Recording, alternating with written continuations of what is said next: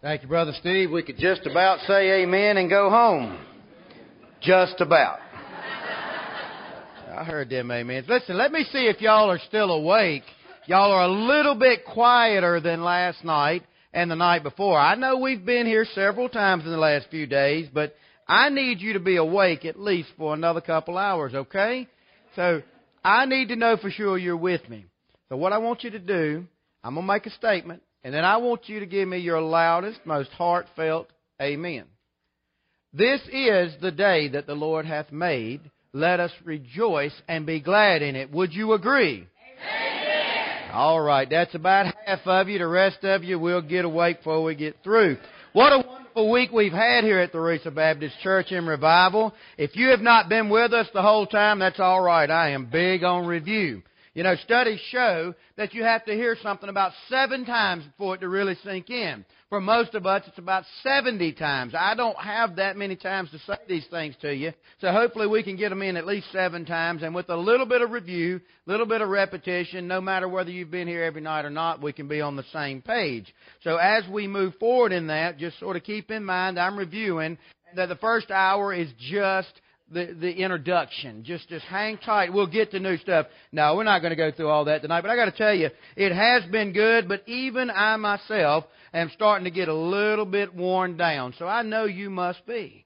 I know you must be. You're not up here preaching like me, but you're getting up, going to work, taking care of normal responsibilities, and then showing up here at church every night, and God bless you for it. But there's one little exercise that we're going to do, and then I promise no more exercises except for you listening. But you know, I have found that this works at Antioch really well, and people end up smiling bigger, paying attention better, and seem to just feel good once they're done doing it. Now, what I want you to do, I'm going to count to three. And when I'm done counting to three, I want you to just go, just a big one. Just let out all that negative energy. I don't believe in that junk, but let's do it anyway. Um, we're going to do it on three, just a big old sigh. And just, you ain't going to believe how much better you're going to feel. All right, you ready? One, two, three. All right, good. Woof. Wow, what'd y'all eat? I'm picking at you. Listen, I'm telling you, it's been good, and I'll get to the point here in a minute. But I want to thank the deacons and their wives tonight for a wonderful meal out at the Golden Corral. We enjoyed that. Uh, I did look at one of the deacons. I will leave him nameless, Stan, and um, and his, his wife wasn't with him. Linda wasn't there, and I didn't. I didn't even get a chance to ask. I looked over like, what? Why an empty chair? And, and he finally said, he said, you know, Linda was coming, but she came in one of them duck skirts, so I sent her back home to change. now, Linda, just remember, Stan did say that, not me. Uh, but, uh, you know, it's funny. We, we actually got a lot of comments on the message last night. We even had one of the teachers from the high school call and say, listen, did they record that? Because one of my kids came to school today talking about the message. Well, that's a beautiful thing, isn't it? I hope it just spreads and spreads and spreads. But I do know for a fact that one thing that stuck according to Facebook was the duck skirt joke. So if you weren't here last night, shame on you. I ain't telling again. I can't believe I told it last night, to be quite honest with you. But um, I got to tell you, it is an honor to be here in Herbert Brown's pulpit. I have ragged him every night, but I mean it with all I am. He is such a wonderful friend, mentor, and brother in Christ, and he's just an incredible pastor. And if you've missed that, you have not been paying attention. But, you know, he's been here, what, 35 years now, right? Almost 35 years. That's amazing. I'm almost 35 years old, and, um, okay, I'm 45. But anyway, he's been here about 35 years now. And, you know, I've heard lots of stories about Herbert Brown over the years, but I think one of my favorite involves his beloved secretary, who really makes him look good. She makes you shine, Herbert, because she is so organized. She's got her stuff together, Miss Fran. And a guy called here one day. She picks up the phone in that wonderful, pleasant voice, as always, Theresa Baptist Church. How may I help you? And this fellow says, I want to speak to the head hog at the trough. She says, I beg your pardon. He said it again. I want to speak to the head hog at the trough.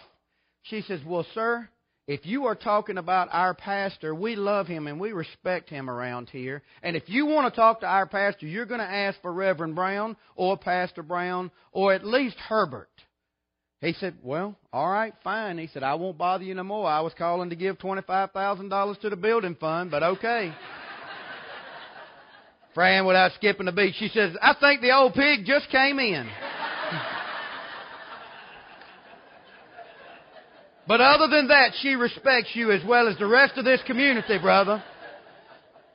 And I'll tell you, if somebody calls our church going to give 25000 they can call me what they want. But we're going to talk about respect tonight. But before we get to respect tonight, it's important that we do review a bit. We started on Sunday morning with my opinion the most important thing. Revival services happen all the time, but a lot of times they're just services and no revival comes from them.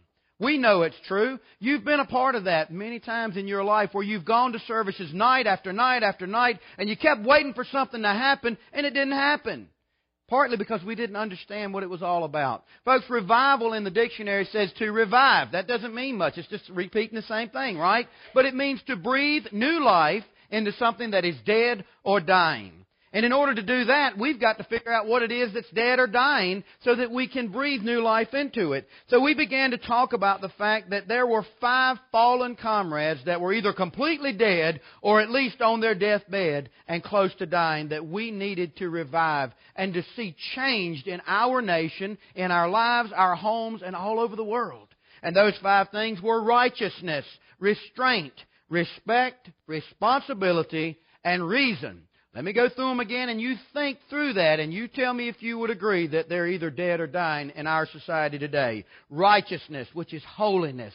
Being right by God's definition. Restraint, being able to have some self-control, which is in fact a fruit of the Spirit or part of the fruit of the Spirit. Respect, what is that anymore? We don't even know how to define that anymore because it doesn't exist.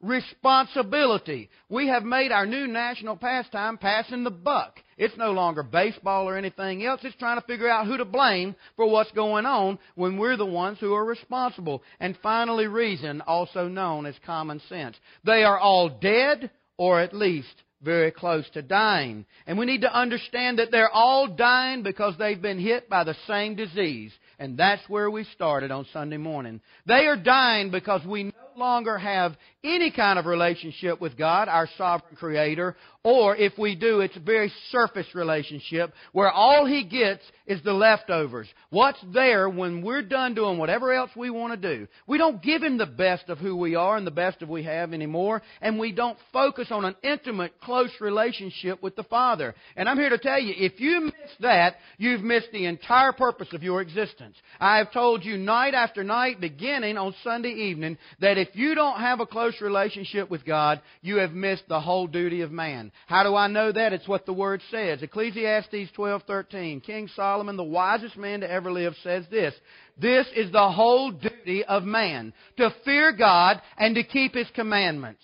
And that fear, that word fear meant to love, to respect, to have a relationship with, to have that understanding of who He is and to walk with Him and then to keep His commandments. We've wondered for decades, for centuries, ever since man has been thinking, why am I here? It's right there in Ecclesiastes 12:13. He says, this is the end of the whole matter. This is the conclusion of it all. You are here, we are here to have a relationship with God and to keep His commandments just to enter into that relationship and to stay close to Him. And because we have drifted further and further and further away from God in a relationship with Him, as His kids, there's no more connection.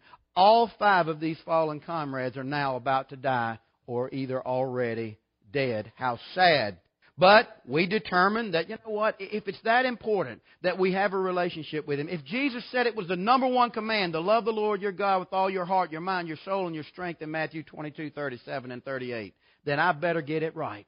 And so I hope that you determined on Sunday morning, or if you haven't been here and that's the first time you heard it, I hope that you determined tonight to breathe new life into your relationship with God first and foremost, because without that, nothing else is going to fit, nothing else is going to work, nothing else is going to matter. I promise you that is foundational for the rest of your life, and if you're not doing that, you are just spending time.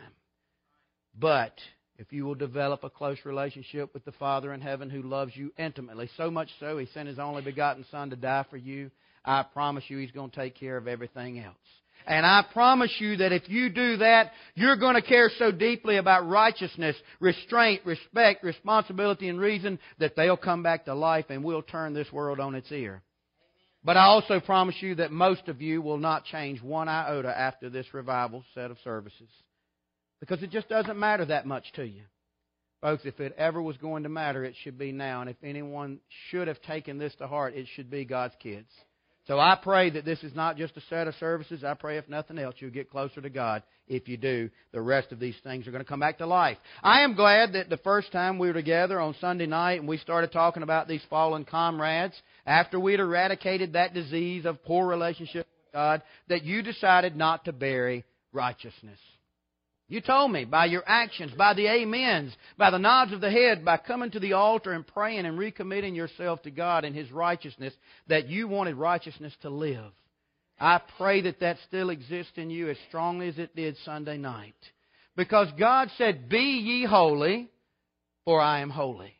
We read that in Leviticus 11. We went through that passage. We went and saw it restated in 1 Peter chapter 1 that he said, "Be ye holy, be righteous as I am holy." And again, righteousness is real simple. It doesn't have to get complicated. It is simply being and doing right by God's definition. How do we know what that is? Right here. Right here. You've got it right here in black and white. It ain't changed in all the history of man, and it won't change because God's the same yesterday, today, and forever, and so is His truth. It will not change, or it was not truth. You get that? But we can know what is right, and we can be what is right, and confirm it with this wonderful love letter that He gave us. He says, I love you. Here's what I expect of you. This is what's right. This is what's wrong. You can also make sure that you're doing that by begging Him for it. What did David say in Psalm 51? Create in me a clean heart and renew within me a right spirit. Beg God to help you know what's right and to be what's right and to do what's right. But beyond that, I encourage you to join the James 4 Club. We don't have time to go through all that again tonight, but in the James 4, we find in there that there are things that we could do. Things like submitting ourselves to a holy God. Why would we not want to submit ourselves to the one who has all the answers, who knows all that is coming, and has already worked it all out to our glory, good and bad? Why wouldn't we want to submit to him? We submit to him. Then we resist the devil. Well, that's a lot easier than it sounds. All we have to do when the devil dangles that carrot in front of us is say, Nope. It looks good. It really does. You're tempting me, and that's nice, but there's something better over here because God said I should not. We have to refrain from doing those things, resist the devil. And then he says, just draw nigh unto me. Draw near unto me, and I'll draw near unto you. It's just like any other relationship. You spend time with them, you get closer and closer to them, they're going to get closer and closer to you. God promises that in James 4. And then he says, Repent, cleanse your heart and your hands. Cleanse the actions that you're committing in the outward appearance, and cleanse your heart, which is the overflow, which becomes what you do with the physical. He says, Cleanse that stuff, repent of this, and draw near to me in humility. So we breathed new life into righteousness, and then we moved on last night into the word restraint. Restraint was all but dead. But you said last night, in droves you said last night, I will exercise more self control. And we've got to. Self control is killing us. I shared with you statistics last night that should have made your toenails curl. One in four teens have an STD. 14,827 people were murdered in the United States last year, more than any other developed country. We waste 20 pounds of food per month per person. Unbelievable. 40% of our food supply is just being thrown away. And 69% of our nation is either overweight clinically or obese. Gosh, when you think about those things, you've got to admit there's no more self control. There's no self restraint.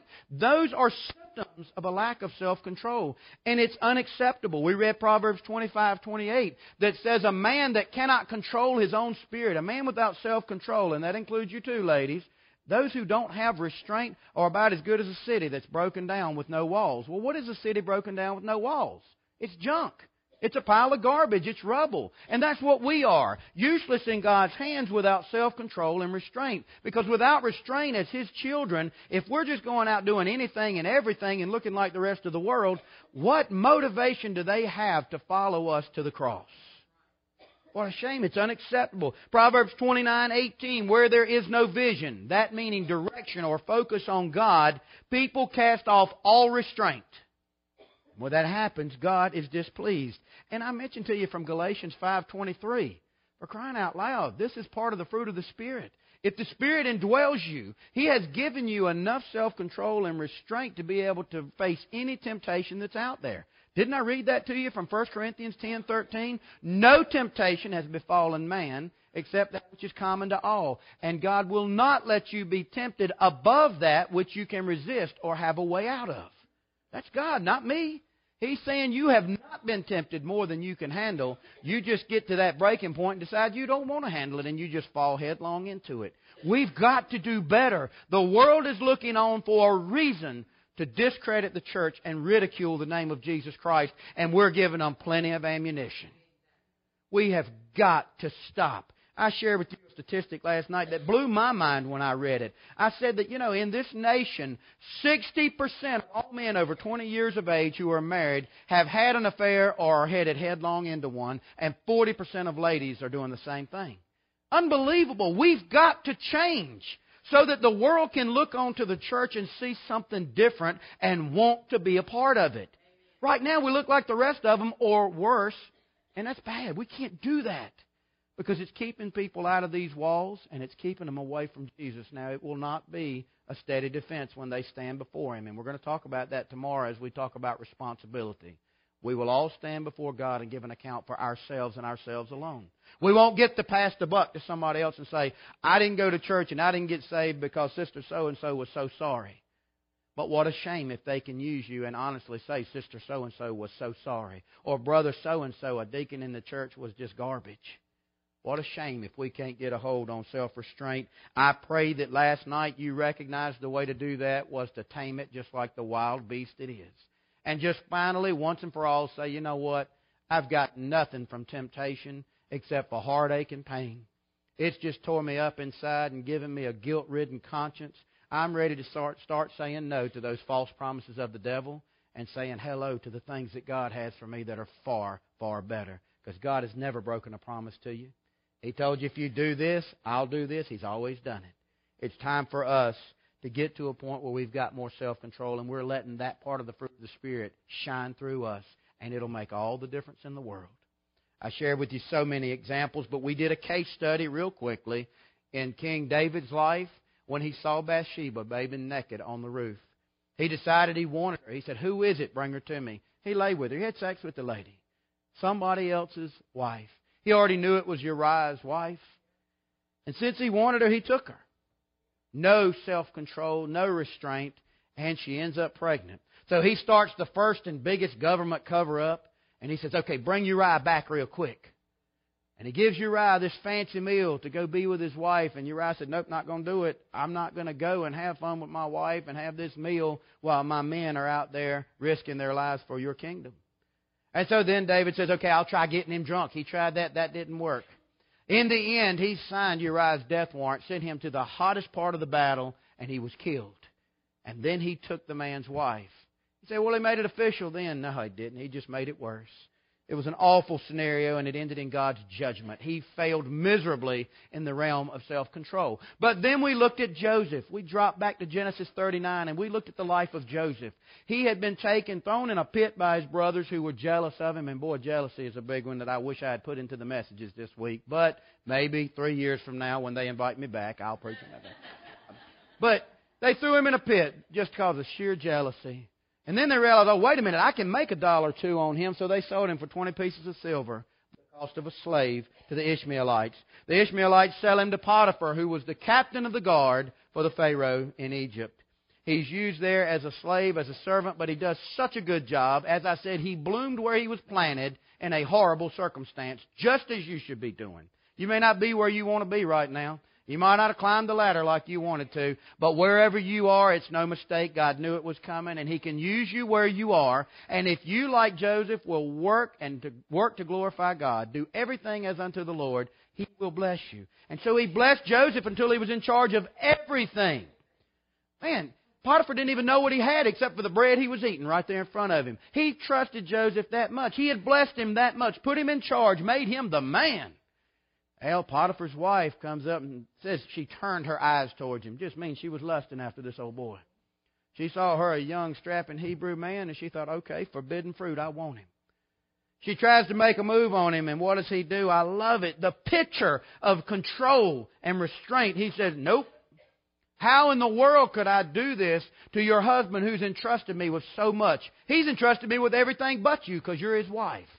I'm not going to do this. And then he goes on to say something that I love. He said, But more so, how in the world could I sin so against God? He understood holiness. He was breathing life into righteousness. He was worried about sinning against God, and he says, No, ma'am. No, thank you. Well, he takes off, and what does that do? It makes her want him just that much more. And so she devises a plan to catch him alone, and she tries again, and he takes off. She rips a piece of the garment. Well, then she's really mad because she couldn't get what she wants. And ladies, let's face it, y'all want what you wants. She couldn't get him. She was real upset then. So she makes up this story about how he had tried to take her and, and discredit her honor and all this. What a liar. But they, I wish I'd have put lying in this series too. Maybe in three years. But anyway. But anyway, he trump, she trumps up this story. He gets thrown in jail. But what happens? At the end of the passage, he had been the one who had done right. He showed restraint, self control. He let the Spirit work through him. It shined. He had so much self control. And what happens in the end, even though he's in prison, he's put in charge of everything. And it said, the Lord blessed everything that Joseph did. So in those case studies, I asked you simply when we got done, are you going to, in that context, pull a David? Or are you going to pull a Joseph? Are you going to be those that breathe new life into restraint because you decide to show some? Or are you going to keep on doing like you're doing and give in to the lust of the flesh, the lust of the eyes, and do just whatever you want to do and keep embarrassing the name of Jesus Christ? I hope you were sincere when you yelled amen and said all kinds of other things when I said, I hope you'll pull a Joseph. Now we know David repented. We know he got back right with the Lord. And we're going to talk about that again tomorrow night. Read the rest of Psalm 51. But be sure you understand that you need to be begging for righteousness. You need to be living in righteousness as God commanded it. You need to join that James 4 club. And you also need to be more like Joseph and show some self control. And how do we do that ultimately? We make sure our focus is right. If you are focused on Jesus Christ regularly and fully, you're going to have a lot more strength to stand against the wiles of the devil. I read to you Hebrews 12:2, looking unto Jesus, the author and the finisher of our faith, who for the joy that was set before him endured the cross, despising the shame, and is set down at the right hand of the throne of God. That is what we need to be focused on looking to the author and the finisher of our faith, we ought to out. All we can see is the cross of Christ and what He did on it for us. And with all our hearts, with all our strength, with all our soul, with all of our members, be so focused on that that what we do looks like Christ. If we'll do those things, we've breathed new life into righteousness and a restraint. But tonight we move into a new and sadly fallen comrade. We mourn and hope to revive tonight respect. A dear friend that we haven't seen in years, who earned us God's favor and so much more. Well, respect used to be popular in our homes when it came to kids and their parents. You respected your parents. That used to be the way it was, wasn't it? That's the exception to the rule now, not the norm. It used to be that there was a great deal of respect in our churches and now, as I said last night, people will come in wearing anything and everything. No longer wearing their best. Listen, I know there's exceptions when you have to come in from work and you have to decide either I'm going to come in work clothes or I don't get to come at all. I get that. But that should be the exception. This is the house of God.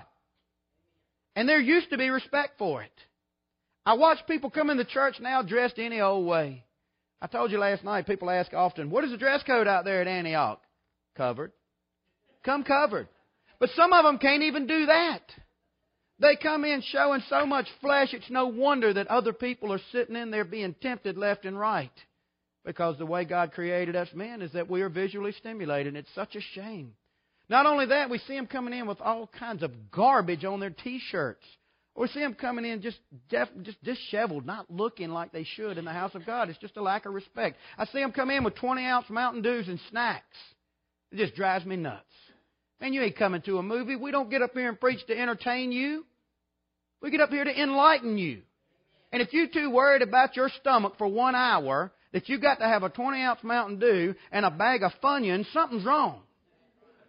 Get up, meet before you come to God's house. Show a little respect. It doesn't, doesn't exist anymore, though.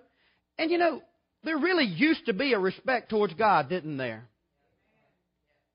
I can tell you now, there's some awful, awful things being said and done to defame our Lord and Savior Jesus Christ. There are shows on Cartoon Network, yes, I said Cartoon Network now, that talk about Jesus and portray Jesus as the worst there ever was. There are album covers that have pictures of Jesus thugged out and all kinds of defaming, despicable things. Several years ago, there was a piece of art that was real controversial. It was a jar of urine with a cross with Jesus hanging on it right in the middle of the jar. And they called it art. I call it despicable and straight from the pit of hell. It used to be there was some respect, at least for God, if nothing else. But I'm telling you, it's dying, if not dead. Let's hope there's at least one breath left.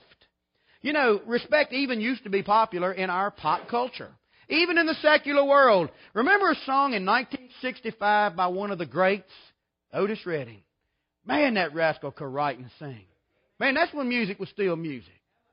Instead of this garbage we got now. But anyway, maybe I'm just old fashioned. I don't know. But in 1965, old Otis Redding wrote and sung a song, recorded it for the first time. R E S P E C T. Man, if I couldn't spell but one word when I went to school, it was R E S P E C T. I knew how to spell respect. Boy, then old Aretha, oh my goodness, she got that thing and she took it to another level in 1967. Her version of that song, R E S P E C T, became one of the top 500 songs of all time. Man, that was a cool song. And what it was was when Otis sang it, he was demanding and asking for respect from his woman. He said, Look, I'll trust you. You can trust me. It's all going to be good. But when it comes to respect, sock it to me, baby. Give it to me. I'm going to get, when I come home, I want a little respect. Well, then Aretha flipped that thing because she thought, now, wait a minute now. Most of us women respect these men. We deserve a little respect too. You know, this was the 60s. Y'all got to remember. Women were coming in their own and realizing, hey, we deserve a little respect around here too. So Aretha, she just laid tracks on that thing. She said, Sock it to me, sock it to me, sock it to me. Give me that R E S P E C T. And again, top 500 songs of all time. That song is now rarely played, and that virtue is more rarely displayed. Respect is dead and dying. But like Aretha and Otis in that song, God and humanity deserve respect. And I'd submit to you tonight that God demands it. Not only does He deserve it, I would submit to you He demands it. What is it, though? See, that's the problem. If we don't define things correctly, we sure ain't going to get it right. So, what is respect? If I were to ask every one of you in here tonight, what is respect? You'd give me something close to this, but probably never hit on it. Here's a good working definition respect is to treat well according to one's worth. Think about that to treat well according to one's worth. The people and the things that we show the most respect for are the ones that are worth the most to us, right? That's a good working definition of respect, to treat well according to one's worth. And as with all things, when it comes to breathing life into respect, I want you to look at Proverbs 9:10 because we have to begin with God. Because I would tell you this, if you can't respect a holy and sovereign God who is perfect in every way, you can't expect yourself or anyone else to respect anything or anyone else. So let's start right there at the beginning. Proverbs 9:10 is something that is probably fairly familiar to you, but it says this in the King James: "The fear of the Lord is the beginning of wisdom, and the knowledge of the holy is understanding." Let me read that again. Some of you are just getting there. The fear of the Lord is the beginning of wisdom, and the knowledge of the holy is understanding. Well, I like digging into the original languages because I'll tell you, of all the languages I've studied, English is the worst. It really is. Greek is awesome. Hebrew is awesome. Some of these other languages, but they say so much more than we get in just an English translation. So that word fear is the word yareh. It comes straight from Hebrew and it means respect. Huh. No surprise. That's why I picked it.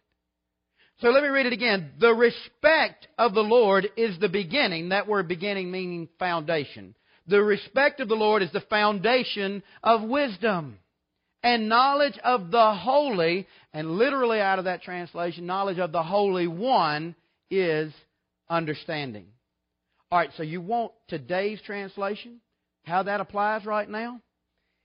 In other words, if you don't have a proper R E S P E C T for God Almighty, you are stupid. I said it, I meant it, and you better grab a hold to it. And the reason I said it that way is I hope I make you mad. But I'm telling you, if you don't give God the proper respect, you are an ignoramus. You are stupid. What are you thinking? Nobody wants to be called that, but that's what it says. The respect of the Lord is the beginning, the foundation of wisdom, and knowledge of the Holy One is understanding. So if we miss that, we're just being dummies. Y'all don't look like dummies to me. Y'all are a bunch of smart folks. I'm not saying it to flatter you. I love you. I believe that. Dummies don't get as far in life as you've gotten.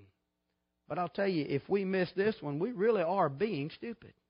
So understand that we need to start with this thing called respect with a holy and sovereign God who's perfect in every way. If we look at that definition again and we say to treat one well according to their worth, what does that say we think God's worth by the way we're treating Him? I'll tell you the answer. By the way the church has been acting over the past few decades, in fact, I'd take it all the way back to the 60s. As there's been a steady decline, I think the way we've been treating the Lord says we don't think very much of Him at all. We don't feel like He's worth very much because we're not giving Him the respect that He deserves. Think about it. We've thumbed our noses for years. We, me and you, the church, not those folks outside that don't know any better and don't have a moral compass. We, the church, have thumbed our noses for years at God and His commands, at God and His creation, at God and His desires for us and for humanity in general. We've shown such disrespect that it's showing the world that, you know, ain't no need for me to respect Him. His own kids don't. We got to fix that, don't we? We're the ones killing it, shooting it right in the foot. We've got to do better. Boy, doesn't that bring us back full circle to where we've been all week to Ecclesiastes 12:13 and Matthew 22. The whole duty of man is to fear God and keep his commandments.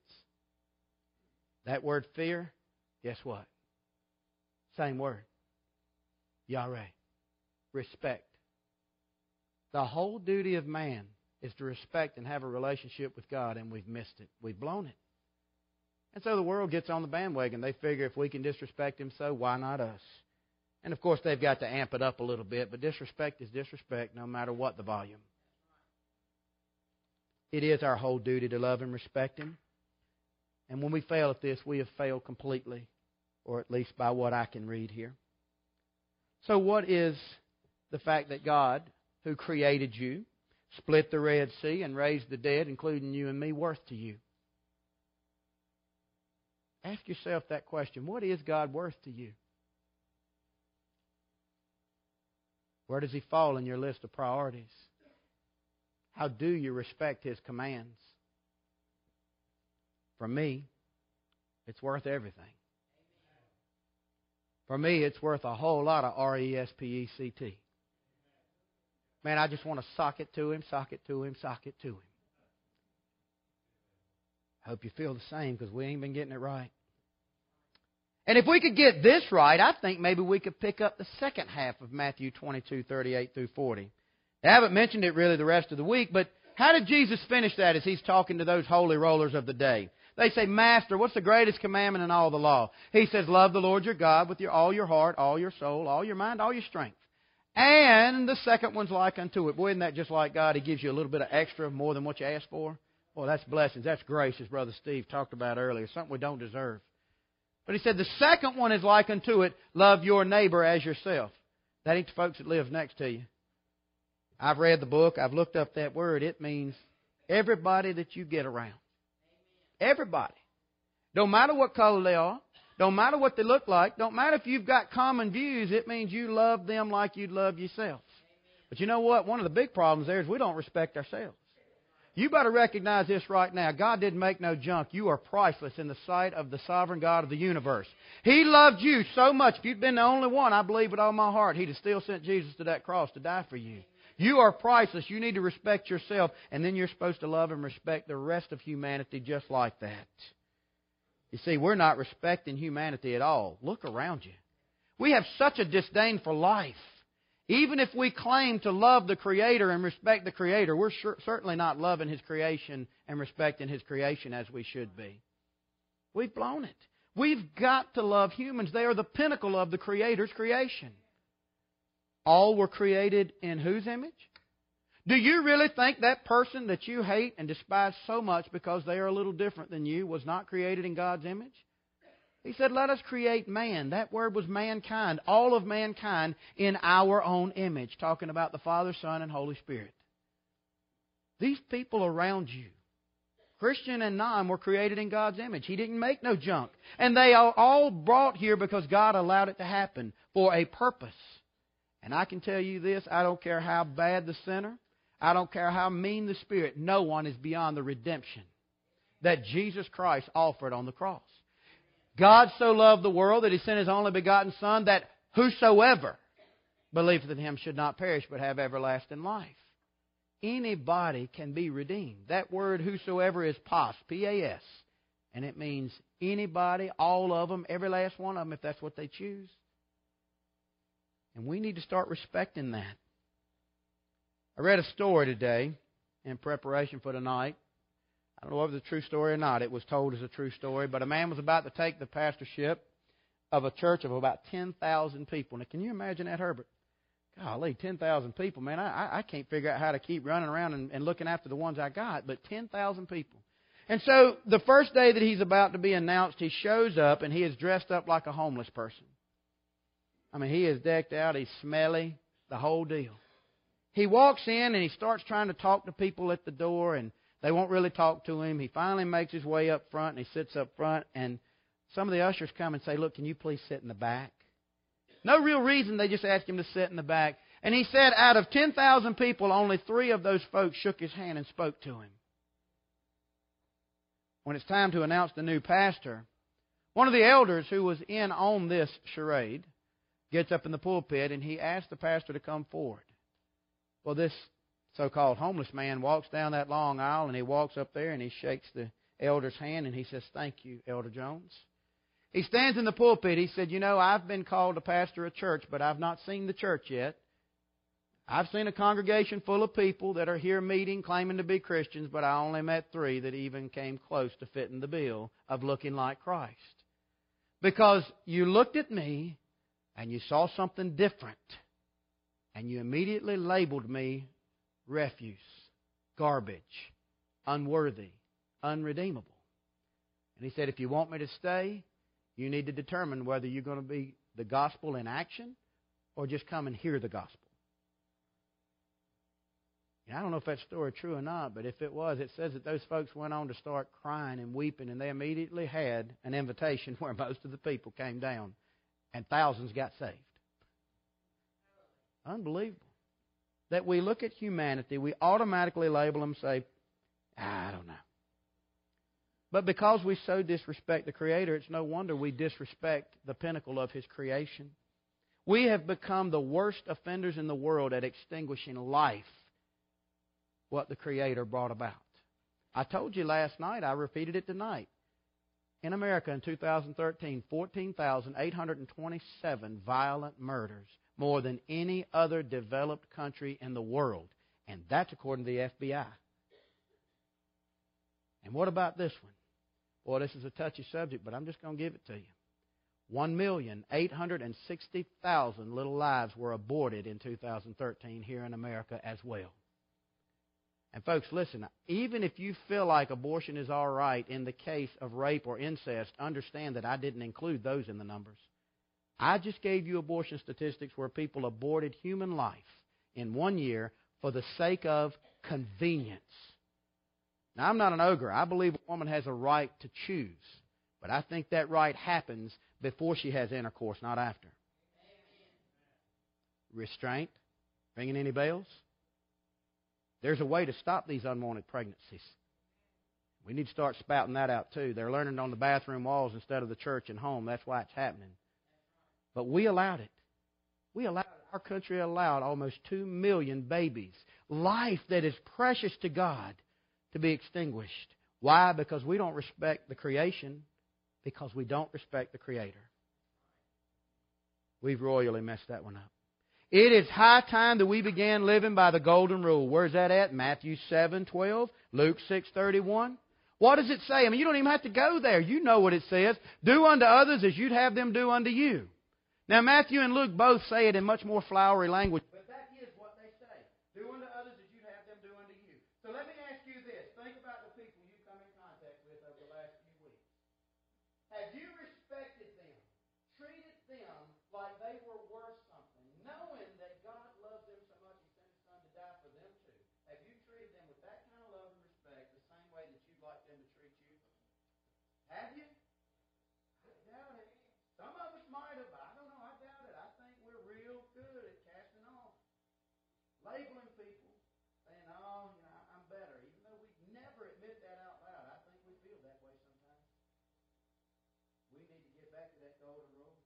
It's repeated in 1 Peter 2.17. I love this one. 1 Peter 2.17 says, Honor all men. All men. You know what? That's the same word all as the word whosoever in John 3.16. God so loved the world, He gave His only begotten Son, that whosoever, that all, that means all. Every one of them. All kinds, all colors, all creeds, all nationalities, every one of them. Honor all men. And hey, guess what? That word honor, you know what that is? Respect. That's the word. So respect all men, every one of them. Love the brotherhood. That's me and you. We're family. We don't call each other brother and sister just for the fun of it. We are blood kin through the blood of Jesus Christ, and we're supposed to love and respect and honor those folks too. In fact, the Bible says give preference to the family. Well, you're going to do that anyway, or you should. But it says, respect all men, love the brotherhood, fear God. Hey, there's that word again. It means respect. Honor the king, or in other words, authorities. Folks, I'm not saying that we have to agree with wrong. Sin is still sin, and we are to stand against it.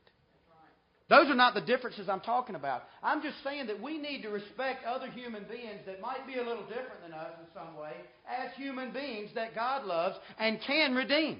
And if we treat them with a little bit of respect, there may be more opportunity for them to find Jesus Christ. But if we keep treating them like garbage, they don't want anything to do with us or the Christ we represent.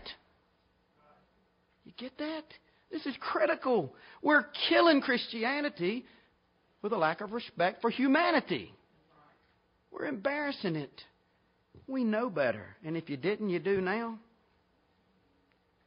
What I'm saying is we must decide tonight whether we will bury respect, this thing that brought us so much blessings. Are we going to bury respect or are we going to decide to breathe new life into it by, again, treating our Creator as if He is worth everything to us? Doing what He's asked us to do, not doing what He's asked us not to do. Following Him with all our heart and soul, developing that relationship, showing Him that we want to treat Him right because of His worth. And are we going to do that for others? And will we teach the next generation to do the same? I think we've failed miserably in that regard. There's a whole generation of young people who don't respect anything. Don't wonder why they're sleeping around because they have no self respect, and to them it's just another thing to do to try to gain some. To try to find some value in someone else's arms or someone else's bed. It's our fault. Help them to understand who they are to God and to learn to respect themselves. Make them respect you. Listen, I've got two good boys, but I'm going to tell you what. If they disrespect their mother even the slightest, I am on them. Man, I, I don't tolerate it. But I listen to children all the time who talk to their moms and dads as if they are in charge, as if they're running the household, as if they're dogs. We've got to teach them that respect is important towards God and towards all other authorities and towards all men. I just read it to you from 2 Peter. I didn't make it up. We've got to teach them that. And if we do, I just read about a study in Georgia that says that treating people with respect is contagious. Now, I'm not real sure how they figured that out. But they published their findings saying that treating people with respect was actually contagious. And that as you treat somebody with respect, guess what? They're going to return it. Case in point. I remember working at the VA hospital many years ago. I was in the x ray department, and there was a guy in there because I was at the VA hospital. He had been a Navy sailor, and let me tell you, he learned the Navy vocabulary. Really, I mean, he did. He knew words I didn't know existed. And, you know, I, I went to Pearson High School. Oh, wait a minute, it's Person, right? And I heard plenty, plenty of words, plenty of words. But I mean, he knew some cuss words. He knew some profanity, and he was just a virtuoso with profanity. He could just lay them out and be so poetic with it. It was actually pretty disgusting and filthy, really. But he'd do it anywhere, anyhow. And finally, I looked at him one day, and I wasn't ugly to him.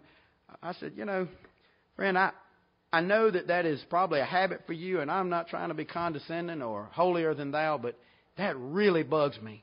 It really bothers me. Because I just don't think those things are right to say. It just shows such disrespect for our patients and for those around us. And I know you don't mean nothing by it, but I just really don't like that. Well, he got mad as fire at me and cussed me out. I heard some new ones that day. It's all right. You know what I did to that fellow, man? I made it my point to be. He'd be one of the first ones I'd see in the morning I said, "Hey Bob, how you doing, man?" And it took a while, but I do that. If I had a little extra piece of cake, and my wife can cook, y'all. It's a wonder I don't look like a Baptist preacher, but I'd take an extra piece of cake or something, and I'd say, Bob, I, I can't eat this, man. You want this? I kept doing those little things. I showed that man respect in every way I knew how as a human being. And because of the fact that he was older than I, I showed him respect. Because he had so much wisdom about the field we worked in, I showed him respect. And you know what? It got to a point where he'd be in there and he'd be cussing away. I'd walk in the room and he'd stop. He'd stop. I respected him. He started respecting me. And you know what? That fellow's saved now. He showed up at my pastoral ordination and stood and spoke. Unbelievable. It is contagious. If we do it, other people would do it too, and we might just start a trend. You know, we all worried about Ebola. I don't want to catch that stuff. I don't. But I want to catch this. I want to catch respect, and it's the one thing that we could all catch if we want it to survive and thrive. So here's the invitation. Here's the invitation. Listen closely. If you have been treating God and others with the utmost respect, and you are not failing in any way in this. You are treating God with the respect He deserves and others around you with the respect they deserve. I beg you to pray for me and the rest of us folks who are not tonight during this invitation because we need your prayers. And I think it's just awesome. I don't know how you got there, but praise the Lord for it. But if, like me, you know that you have not shown God and others the respect that He demands and deserves, won't you join me tonight in prayer and make a commitment to do so as we breathe new life into respect. Father God, thank you. Thank you that we have been given the honor and the privilege of being in your house here at Theresa once again. Thank you that we gather here tonight not as separate churches in one building, but as the church in your house. Father, I pray that you bless every single person that defied the odds to come on out to revival on a Tuesday evening. Now bless them. May the words I have spoken be what you are pleased with in order that their hearts might be turned more towards you. Forgive us for where we failed you because, God, I know as a whole we have. I have. So, Father, I pray that we would breathe new life not only into righteousness, not only into restraint, but tonight into respect as we claim back this nation that should be yours. Father, move in this place tonight in this invitation according to your words and not mine. And I pray it in the precious name of Jesus. Amen.